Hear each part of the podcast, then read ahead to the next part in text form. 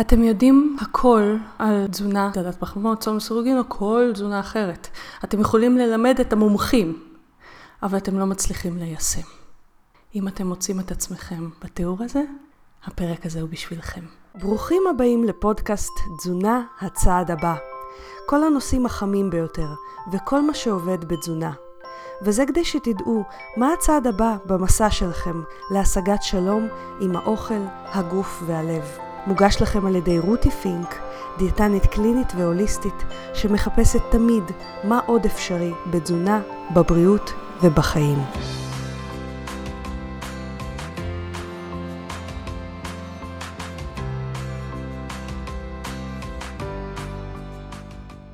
היי חברים, רותי פינק כאן.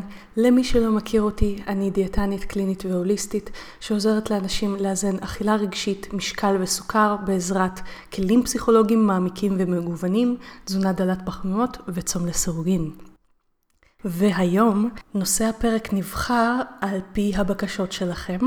עשיתי מין שאלון בקבוצות שלי, אה, ברשימת תפוצה, של אה, מה אתם רוצים לקבל ממני, איזה תכנים. ועם איזה קשיים אתם מתמודדים. ורבים מכם כתבו, אני יודע, אבל אני לא מצליח ליישם את הידע. ובאמת, קודם כל כולנו יודעים הרבה, אנחנו קוראים הרבה. התזונה זה נושא מאוד חם אה, בעיתונות, נושא מאוד חם בתקשורת. אז אנחנו כולנו קוראים, כולנו יודעים, יש גם את הידע שאנחנו באופן אינטואיטיבי יודעים, או מסבתות אה, או מאימהות וכן הלאה. ויחד עם זאת עדיין קיימת בעיית השמנה ובעיית סוכרת ובעיה של מחלות כרוניות בעולם.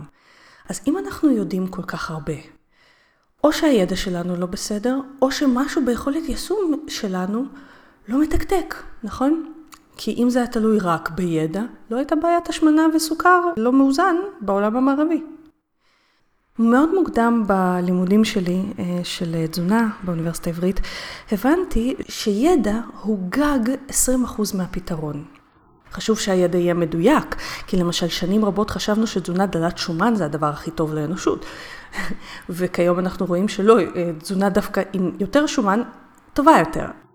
אז כן, חד משמעית חשוב שהידע יהיה נכון, אוקיי? ובזה אה, העולם התזונתי הוא יחסית צעיר, עולם המדע של התזונה. צעיר לעומת פיזיקה, לעומת ביולוגיה. אה, רק כמאה שנה של מחקר. יחד עם זאת, גם הידע שיש לנו כיום הוא מספיק בשביל לעזור. כי זה לא בעיה של ידע בדרך כלל, כשאנשים לא מצליחים. לא בעיה של ידע. אה, לפעמים טיפ פה, טיפ שם, ידע פה, ידע שם, באמת יכול לתת עזרה. אבל רוב האנשים, וזה מה שכתבתם, יודעים, אבל לא מצליחים ליישם. רואים אחרים שמצליחים ליישם, יודעים שזה יעבוד להם, אבל לא מצליחים ליישם. והכי מתסכל, יודעים שזה עבד להם פעם, אבל לא מצליחים ליישם את זה היום, להביא את עצמם ליישום. ובפרק הזה אני רוצה לדבר איתכם מה עוצר אותנו מליישם ומה לעשות בשביל להצליח ליישם את הידע שלנו כשהוא טוב לנו. האמת היא שיש הרבה סיבות, אבל אני רוצה לדבר איתכם על שבע הסיבות הנפוצות שמפריעות לנו ליישם את הידע שלנו. והראשונה היא בלבול בידע. מה הכוונה שלי? אם אנחנו קוראים המון מאמרים על תזונה, ואין לנו איזשהו בסיס הבנה מעמיק שעליו אנחנו יכולים לשים את הידע הזה ולהבין את הקונטקסט שלו, תכף אני אסביר את עצמי, אה, אז הידע הוא יותר מבלבל מאשר יישומי. למשל, מחקר אחד אומר האם שארוחת הבוקר היא הארוחה הכי חשובה ביום. מחקר אחר אומר שאפשר לוותר על ארוחת הבוקר. מחקר שלישי אומר שצום לסירוגין גם בערב טוב. מחקר רביעי אומר שצום לסירוגין בבוקר, כשאנחנו אוכלים בבוקר אה, ובערב צמים ולא אוכלים בערב, הוא יותר טוב. מה עושים? זה מבלבל. מחקר אחד אומר שפחמימות חשובות, מחקר אחד אומר שלא. מחקר אחד ככה, מחקר אחד ככה. המון גישות שעובדות, ואנחנו רואים הוכחות הצלחה בכל הגישות האלה, ואנחנו מנסים לשלב את כולם, אבל הן סותרות זו את זו. ואז אנחנו לשנייה וחצי מיישמים משהו אחד, ואז מחליטים, אה, ah, זה בטח לא עובד, אז אני איישם את המשהו ההפוך, כי גם משהו אחד יכול לעבוד בקונטקסט הנכון, ומשהו הפוך יכול לעבוד בקונטקסט הנכון. לדוגמה, בחלק מהמקרים תוספת של פחמימות יכולה להועיל לבן אדם. בחלק מהמקרים הורדה של פחמימות יכולה להועיל לבן אדם. שני הדברים הם ידע. מה עושים? איך בוחרים? ברגע שאנחנו מבולבלים זה כאילו אוטומטית שם אותנו על קרקע לא יציבה, ואז זה מקשה עלינו ליישם את הידע. אנחנו מיישמים משהו אחד, כעבור כמה ימים אנחנו מחליפים את הדעה שלנו, מיישמים משהו אחר. הפואנטה של תזונה זה לא אם אנחנו יום אחד עושים משהו אחד ומשהו אחר יום אחר, אלא העקביות בה. ולכן כשאנחנו מבולבלים זה מפריע לנו לעקביות ומפריע לנו ליישם משהו. אוקיי? זה דבר ראשון. עכשיו, למה הידע מבלבל? כי הקונטקסט בתזונה הוא הכל. למשל, אני אתן לכם את הדוגמה של ארוחת הבוקר. אם אנחנו, יש לנו מספיק הבנה במחקרים, אנחנו נבין קודם כל שהמחקרים שמוכיחים שארוחת הבוקר היא חשובה ביותר ביום, והמחקרים שמראים שאפשר לוותר על ארוחת הבוקר, הם מחקרים שהם עדיין לא מספיק ראייה, לא לכאן ולא לכאן. מה זה אומר? שיכול להיות שלבן אדם אחד זה יעבוד ולבן אדם השני זה יעבוד. כלומר, אין, זה לא חד משמעי שלכולם יעבוד לאכול ארוחת בוקר. זה דבר ראשון, זה קונטקסט. קונטקסט נוסף הוא מה אתה אוכל, למשל בארוחת הבוקר. נניח אפילו שארוחת הבוקר היא סופר סופר חשובה והמחקרים שיבואו בהמשך יוכיחו כאן משמעית ובצורה בלתי ניתנת לערעור שארוחת הבוקר היא החשובה ביותר ביום. אבל אם אתה אוכל בארוחת הבוקר נגיד שלוש סופגניות ושני קרואסונים, ובשאר היום בריא, ואם תוותר על הארוחה הזאת, כל שאר היום שלך יהיה בריא, מה יותר חשוב? אתם מבינים שהקונטקסט של הידע הוא החשוב, ואיש מקצוע מעמיק ומקצועי יודע לתת לך את הקונטקסט ולשים את הידע בקונטקסט. אנשים באים אלינו לפעמים נעולים על דל פחמימות או צאן לסורגין, וכשאנחנו שמים להם את זה בקונטקסט, מסתבר שדווקא, לפ... זה לא שדל פחמימות או צאן לסורגין לא טוב בהכרח, אלא פשוט שמשהו ספציפי אחר קודם יועיל הרבה יותר. אז הפתרון הוא, קודם כל, או להחליט על גישה אחת ולעבוד איתה לאורך זמן ולראות אם היא עובדת, או להיוועץ באיש מקצוע אחד שיעזור לשים את הדברים בקונטקסט ולעבוד איתו. אנחנו לגמרי מזמינים אתכם חד משמעית להתייעץ איתנו. אני וצוות הדיאטניות שלי מטפלות באנשים יום יום שמות לאנשים את הדברים בקונטקסט הנכון. אבל כל איש מקצוע מעמיק, שיש לו הבנה רחבה ומעמיקה, יכול לשים לכם את הדברים בקונטקסט. זה דבר ראשון. בלבול ידע זה אחד הדברים שיכולים להפריע לנו ביישום. הדבר השני הוא הרבה יותר פסיכולוגי, זה שהמחיר, בין אם אני מודעת למחיר ובין אם לא, המחיר של יישום הידע גבוה מהמחיר של חוסר יישום הידע. אני אתן לכם דוגמה. נניח שאני יודעת שתזונה דלת פחמימות היא הכי טובה בשבילי, אוקיי? ושוב, אל תנהלו אפילו על תזונת פחמימות, אני לא מדברת על תזונה עצמה, כי הפודקאסט לא מדבר על תזונה ספציפית, הוא מדבר על עצם מעקב במשהו שאתם יודעים חד משמעית שהוא טוב. אז נניח שאני יודעת שדל פחמימות מצוין בשבילי, ואני אוכלת רוב הזמן דל פחמימות. אבל בארוחה משפחתית, נגיד עכשיו חנוכה, נניח, אני שונאת סופגניות, בכנות, למזלי, אבל נניח שאני מתה על סופגניות, ועכשיו חנוכה ויש סופגניות, וכולם כזה אוכלים מסביבי, ובא לי להיות פשוט חלק מכולם. ונניח שיש לי נטייה לסוכר גבוה, כלומר, אם אני אוכל את הסופגניה, הסוכר שלי יעלה נניח, אני מבינה את זה, לא חסר לי ידע, שאם אני אוכל סופגניה, הסוכר יעלה. אבל המחיר של לא לאכול את הסופגניה, הוא המחיר של לא להיות עם כולם, ובאותו רגע המחיר הזה גדול לי מדי, כבד לי מדי, מאשר המחיר של טוב, נו, מקסימום אחר כך יעלה סוכר. המחיר המיידי הרבה פעמים כבד יותר. ואז קשה לנו ללכת אחרי הידע שלנו, כי אנחנו נעדיף תמיד את מה שנותן לנו את המחיר החז... החשוב ביותר עבורנו. מה הפתרון במצב כזה? הפתרון הוא קודם כל להיות מודע לזה שהרבה פעמים אנחנו לא מיישמים את הידע כי אנחנו מרגישים שאנחנו מפסידים משהו, לא תמיד בצורה מודעת. למשל, יש לי מטופלת כל פעם בארבע הייתה אוכלת מתוק, וכל פעם הייתי שואלת אותה, מה בעצם, מה הסיבה שהיית, שאכלת מתוק? והיא אומרת, לא יודעת, לא יודעת, לא יודעת. היא לא הייתה מודעת שם. מה היו המחירים שהיא שילמה בעד או נגד השינוי של להפסיק לאכול את המתוק, היא הייתה עם סוכרת. אה, ואחרי תשאול, שזה משהו שאנחנו עושים בטיפול ועוזרים לבן אדם להבין, אחרי תשאול היא הבינה שהיא מרגישה עייפה בשעות האלה. והיא חייבת לתקתק עניינים כי היא אימא לילדים קטנים והיא לא יכולה כאילו להירדם והיא מתה להירדם. והמחיר של להירדם גבוה לה מהמחיר של לאכול את המתוק ושהסוכר יעלה. מבחינתה כאילו זה מחיר פחות כבד כי הסוכר יכול לחכות, הילד לא.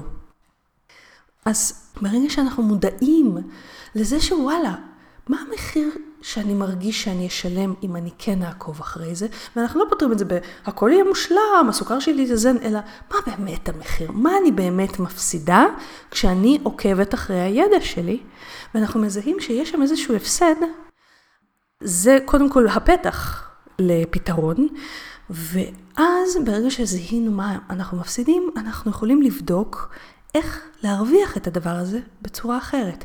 למשל, סיכמנו עם המטופלת שהיא תשטוף את הפנים שלה במים קרים, תעשה ממש 2-3 קפיצות במקום ותנשום נשימה עמוקה. זה כאילו, בדקנו מה יעבוד לה, וזה מאיר אותה מספיק בשביל לתפקד עם הילד מבלי להעלות את הסוכר. היא לא, היא מצליחה ליישם את הידע והיא לא משלמת מחיר על חוסר יישום הידע, אוקיי?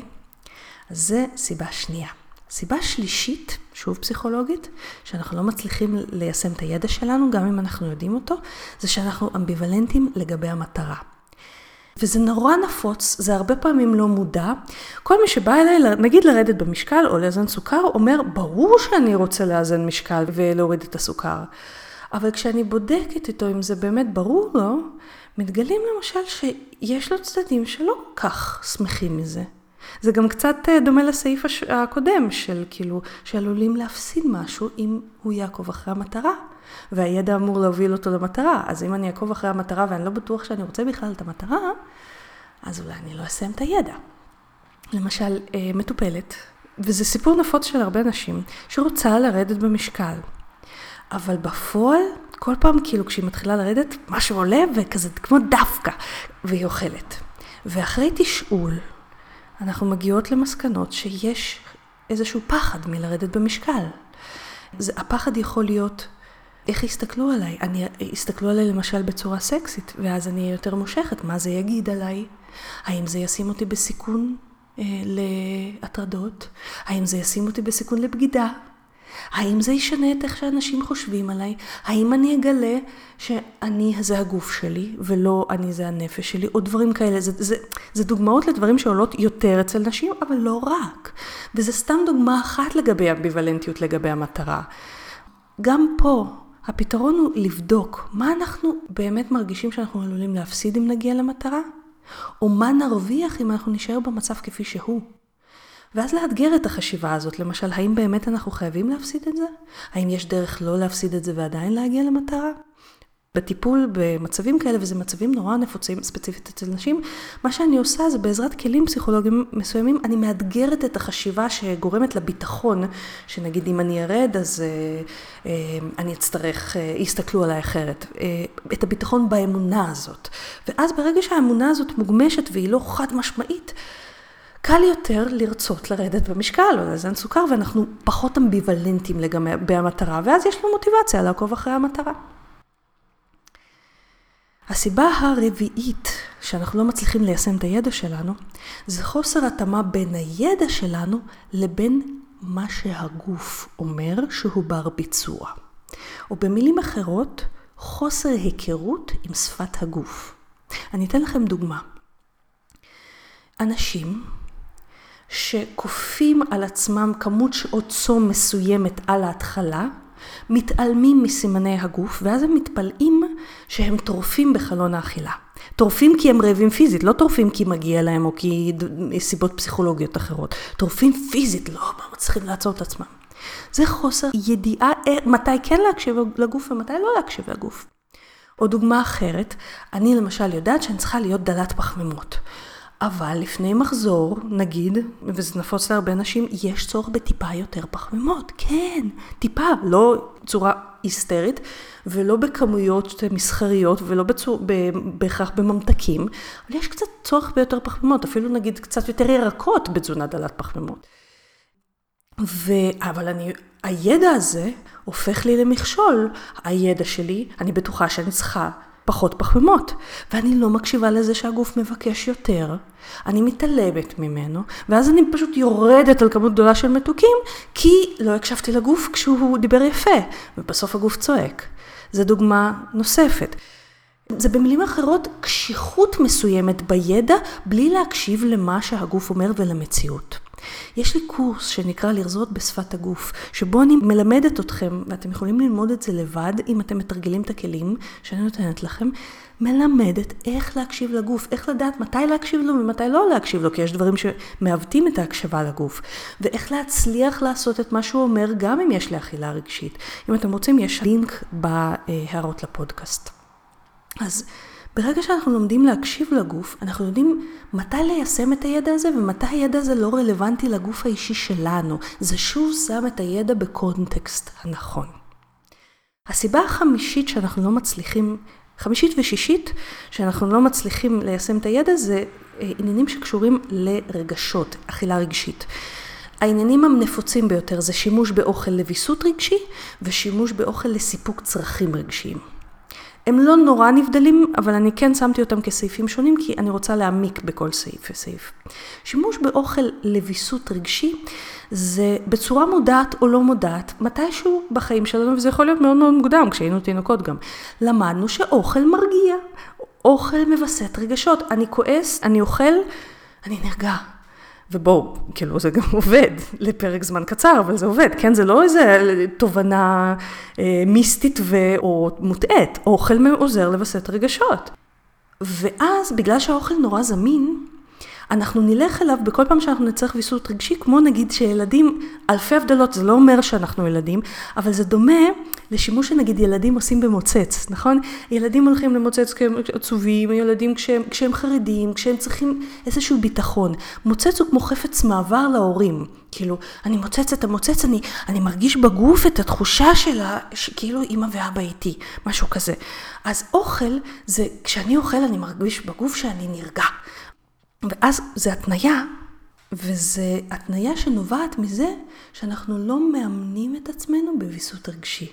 חלק מהטיפול שאני והצוות שלי נותנות בשיטה שלי, זה לימוד ואימון לוויסות רגשי. זה משהו שניתן ממש לאמן את המוח. זה אימון שיכול לקחת חמש דקות, שש דקות ביום גג, אפילו לא כל יום, והוא נותן תוצאות מדהימות עם הזמן.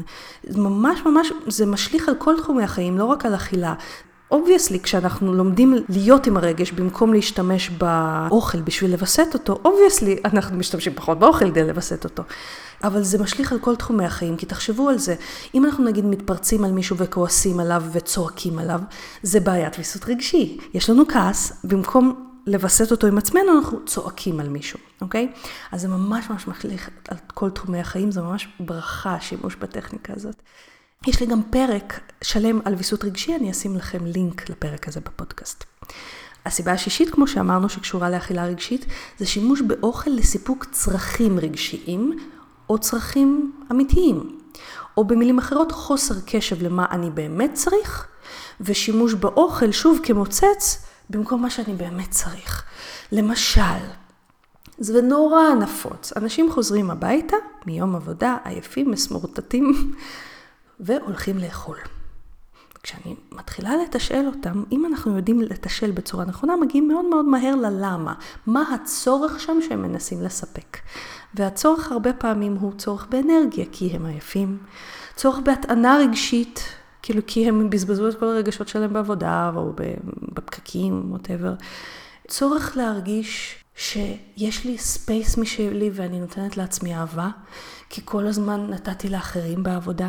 כל אלה אוכל יכול לתת בצורה לא מודעת, בדיוק כמו שאיך ילד נרגע ממוצץ, בצורה לא מודעת הוא מקשר בין המוצץ לבין אימא ואבא.